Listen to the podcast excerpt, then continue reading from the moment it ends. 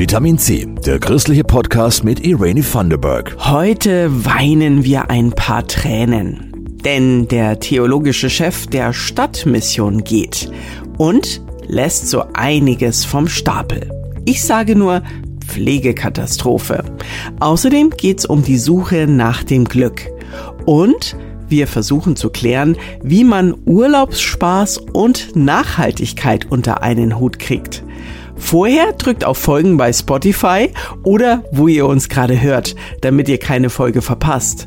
Und damit wir von Vitamin C wissen, dass ihr gut findet, was ihr hört. Vielen Dank. Der Countdown für die Sommerferien läuft und damit für ganz viele von euch auch für den Sommerurlaub. Was macht ihr Schönes? Wegfliegen? Wegfahren? Oder vielleicht auch Urlaub zu Hause in der Region?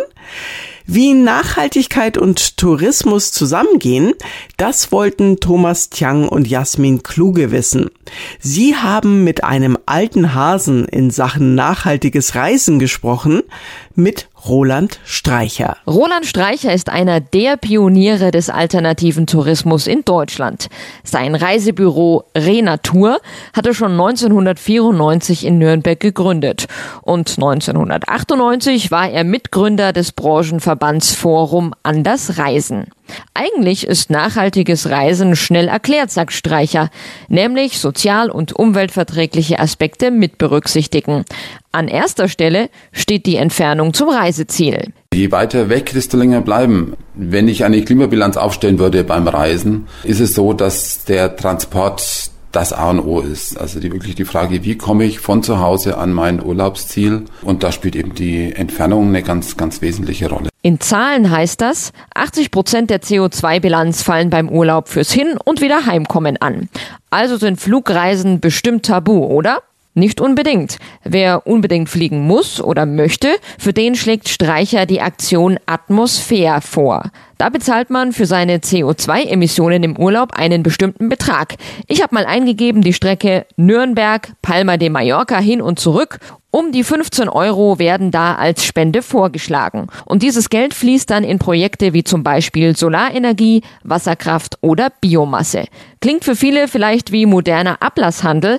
Roland Streicher sieht das anders. Jeder, der spendet an Atmosphäre, seine Emissionen damit kompensiert, tut mehr als jeder andere. Es wird wirklich CO2 eingespart. Also es wird mit dem Geld äh, neue Projekte äh, auf die Beine gestellt, so dass ich wirklich messen kann, mit meinen 10 Euro wird wirklich eine ganz konkrete Summe CO2 eingespart. Streichers Reisebüro Renatur beschränkt sich bei seinen Reisezielen auf Europa. 24 Länder gibt's im Angebot von A bis Albanien bis Z wie Zypern. Andere nachhaltige Kollegen bieten aber zum Beispiel auch Ziele in Fernost an. Bei Renatur buchen zum Beispiel gern Familien mit kleinen Kindern oder Teenagern ihren Urlaub. In den Reisezielen haben wir zum Beispiel ein naturpädagogisches Kinderprogramm. Das heißt, wir bringen den Kindern bei, wie kann ich zum Beispiel mit der Sonne kochen.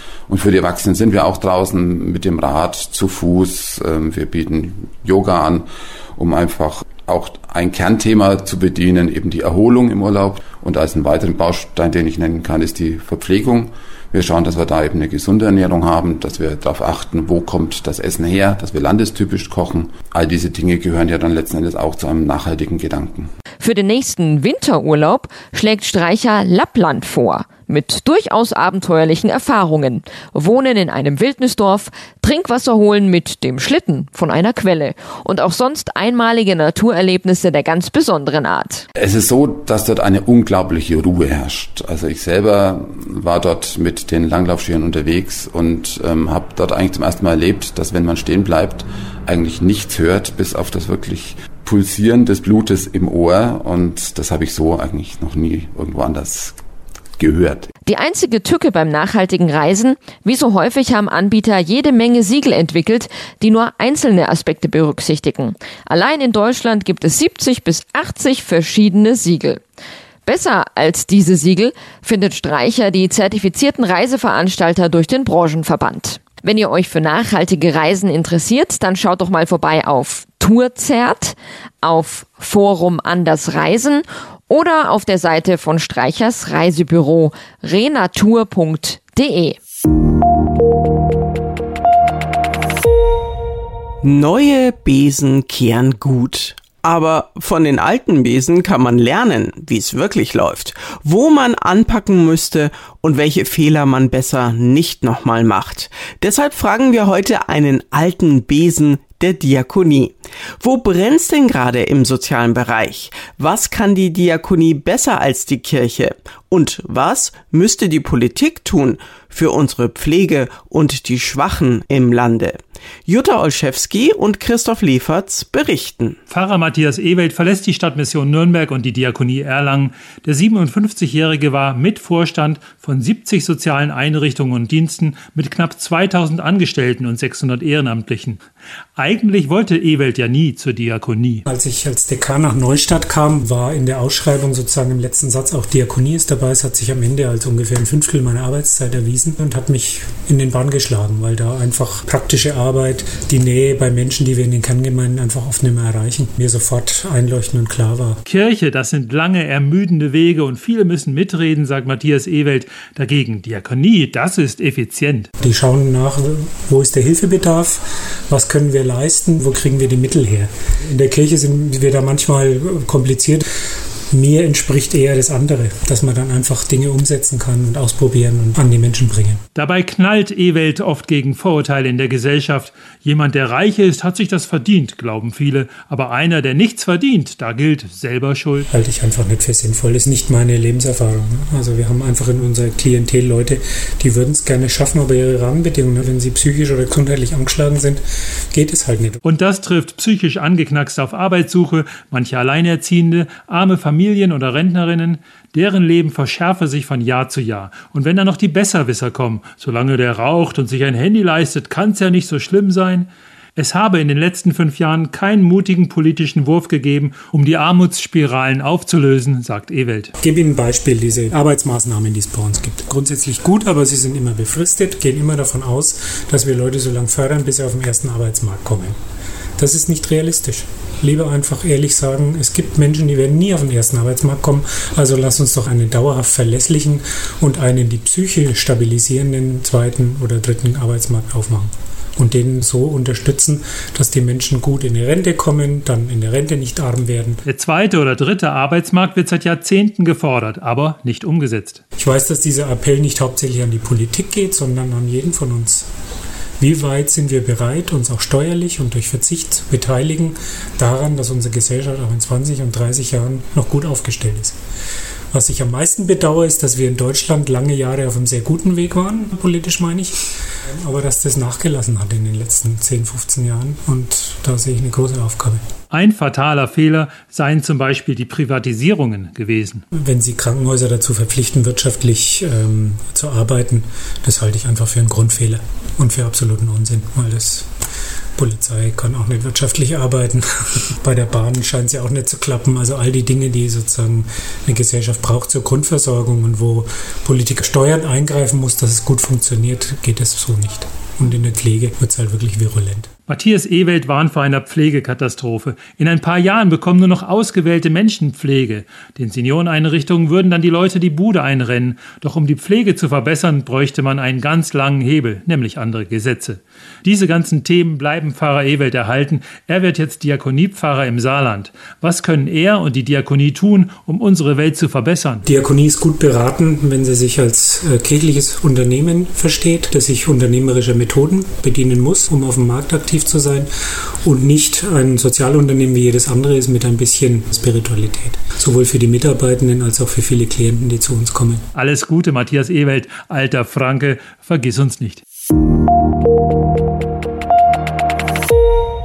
Wenn man sagt, das war ein spiritueller Moment, dann fühlt man sich so richtig von innen heraus gut, fühlt sich wohl mit sich und seinem Leben ist glücklich.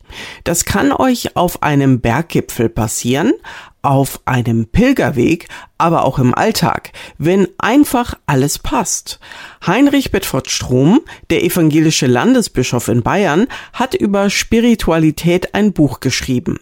Er benutzt dafür aber ein älteres Wort, nämlich Frömmigkeit. Sein Buch heißt Frömmigkeit und Glück und ist erschienen im Claudius Verlag.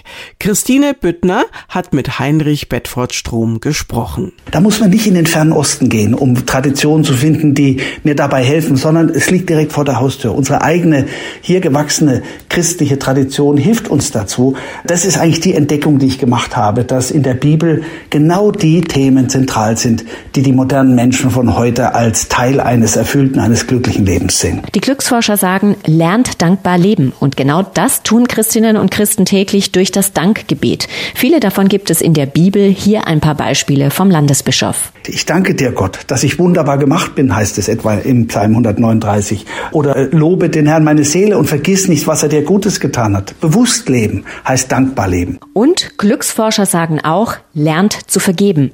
Das ist ein Aufruf, der so auch in der Bibel steht, sagt Landesbischof Heinrich Bedford Strom. Also vergib uns unsere Schuld, wie auch wir vergeben unseren Schuldigern, heißt es im Vater unser. Und ich denke mir oft, wenn die Menschen doch das berücksichtigen würden, wie viele Ehen, wie viele Beziehungen würden dann noch bestehen, wenn wir einander vergeben könnten. Dankbar leben oder anderen vergeben, das geht nicht einfach so, sagt Heinrich Bedford Strom. Sondern das ist eine eingeübte Praxis. Deswegen sage ich Frömmigkeit. Also das Gebet, biblische Texte für sich selbst lesen, auch in die Seele aufnehmen. Das hilft, dass ich jetzt wirklich tief in meiner Seele drin habe, dass ich dankbar lebe oder dass ich vergeben kann. Deswegen glaube ich, ist Frömmigkeit eine ganz starke Basis für ein erfülltes Leben heute. Mehr zur starken Basis für ein erfülltes Leben könnt ihr nachlesen im neuen Buch von Landesbischof Heinrich Bedford Strom, Frömmigkeit und Glück, erschienen im Claudius Verlag. Das war's für heute. Aus unseren Vitamin C-Themen nehme ich heute mit, Glück ist in uns drin. Armut muss viel stärker bekämpft werden und nachhaltig reisen ist gar nicht so schwer. Vielen Dank an Jasmin Kluge und Christoph Leferts, die machen hier immer die Redaktion. Ich bin Irene Vanderberg und euch allen vielen Dank fürs Hören, Liken, Teilen und Bewerten. Bis zum nächsten Sonntag, denn immer sonntags gibt's eine neue Folge Vitamin C. Das war Vitamin C, der christliche Podcast. Für Fragen oder Anmerkungen schreibt uns an pod-vitaminc.epv.de. Vitamin C, jeden Sonntag neu.